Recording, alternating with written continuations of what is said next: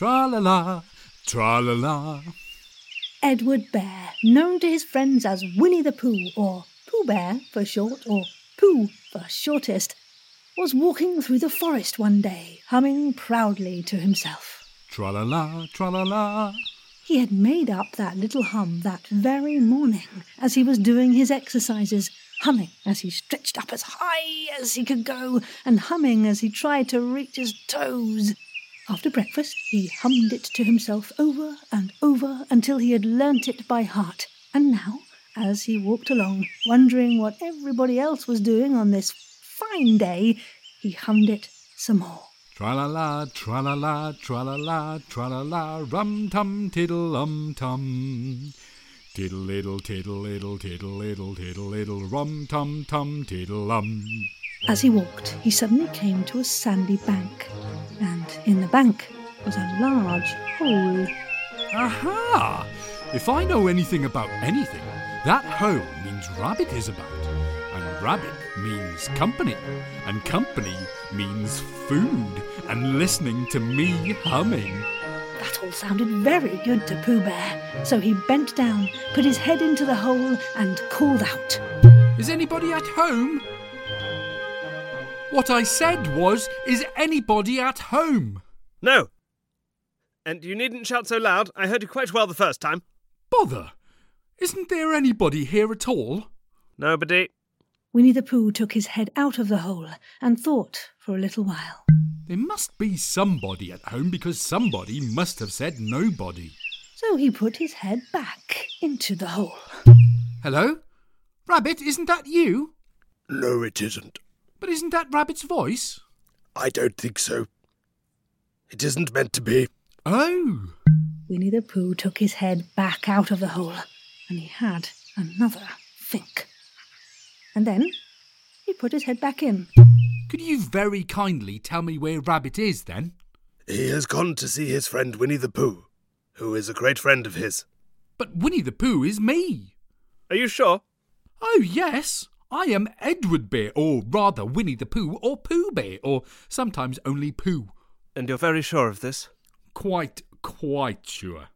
Oh. Well then. Come in. So Pooh pushed and pushed his way through the hole, and at last he got into Rabbit's house. You're quite right, it is you. Glad to see you. Who did you think it was? Well, I wasn't sure. You know how it is in the forest. One can't have just anybody coming into one's house. One has to be careful. Now then, it's eleven o'clock in the morning. Don't you like to have a little something at that time? What about a mouthful of something or other? Oh, yes, please. Honey or condensed milk with your bread? Both. Winnie the Pooh worried that asking for both might make him seem a bit greedy. So he spoke quickly. But don't bother about the bread, please. Tra la la, tra la la. And for a long time after that, he said nothing at all, but only hummed as he enjoyed his plate. Now then, Rabbit, thank you very much, but I must be going on. Must you? Well, I could stay a little longer if it. if you. Pooh tried very hard to look in the direction of the larder, in case there was any more to eat. As a matter of fact, I was going out myself just now. Oh, well, then I really must be going on. Goodbye. Goodbye. If you're sure you won't have any more. Is there any more? Rabbit took the covers off the dishes to inspect their contents. No, there isn't. I thought not. Well, goodbye. So Winnie the Pooh started to climb out of the hole. He pulled with his front paws and pushed with his back paws, and then in a little while his nose was out in the open again, and then his ears, and then his front paws, and then his shoulders, and then he was stuck. Oh, help! I'd better go back. But he couldn't go back. Oh, bother! I shall have to go on. But he couldn't go on. Oh, help and bother! I can't do either. Now, by this time, Rabbit had wanted to go for a walk too, and finding the front door of his house occupied, he went out the back door and came round to Winnie the Pooh. Oh, hello, Pooh. Are you stuck? Oh no, uh, uh, just resting and uh, thinking and humming to myself. Yeah. Give us a paw. Pooh Bear stretched out a paw, and Rabbit pulled and pulled and pulled.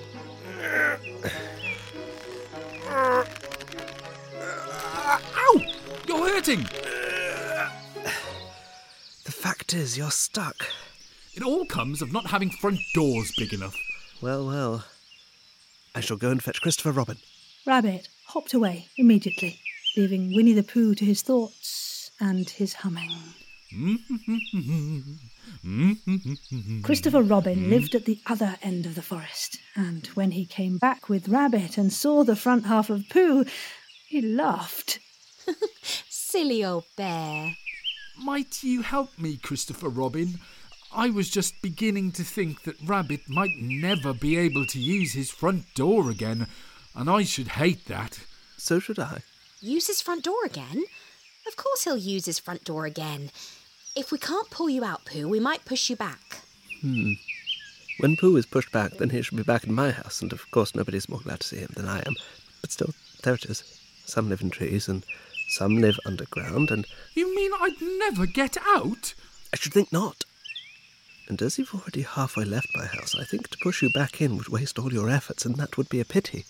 Then we shall have to keep trying, for as long as it might take. What if it takes a very long time? What if it takes a week? I can't stay here for a week.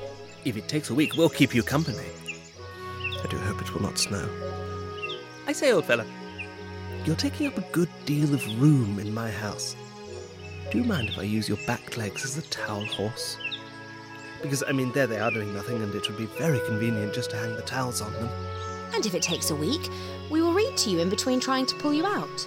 Very well then. As long as you will read to me. Would you read a sustaining book such as would help and comfort a wedged bear in great tightness? Christopher Robin knew just the sort of book to help and comfort a wedged bear in great tightness, and he went and fetched it. All week long he read that book at the north end of Pooh, and Rabbit hung his washing at the south end. And every now and again, Rabbit and Christopher Robin would try to give Winnie the Pooh a push and a pull. Sometimes he would move not at all, and sometimes only a little inch. And finally, all their efforts began to result in some real progress. We're nearly there. Rabbit, go and fetch everyone you can. If we all work together, I think he shall be freed. Rabbit hurried off and returned with quite a lot of help to pull the bear out of his front door. Christopher Robin took hold of Pooh's front paws, and Rabbit took hold of Christopher Robin, and all of Rabbit's friends and relations took hold of Rabbit, and they all pulled together. The bear popped out of Rabbit's front door, and Christopher Robin and Rabbit and all Rabbit's friends and relations went head over heels backwards as Winnie the Pooh tumbled himself. With a nod of thanks to his friends, he went on with his walk through the forest, humming proudly to himself. Silly old bear.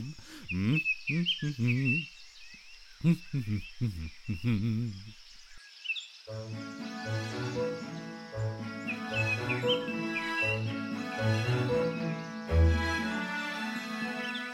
Old Bear is based on the book Winnie the Pooh by A. A. Milne and was adapted, directed, and designed by Caroline Mincks. Score and themes composed by Trace Callahan. This episode featured the voices of Sarah Golding as the narrator, Ashley Hunt as Winnie the Pooh, Layla Katib as Christopher Robin, and Felix Trench as Rabbit. Follow us on Twitter at SillyOldBearPod or visit our website at sillyoldbear.carrd.co.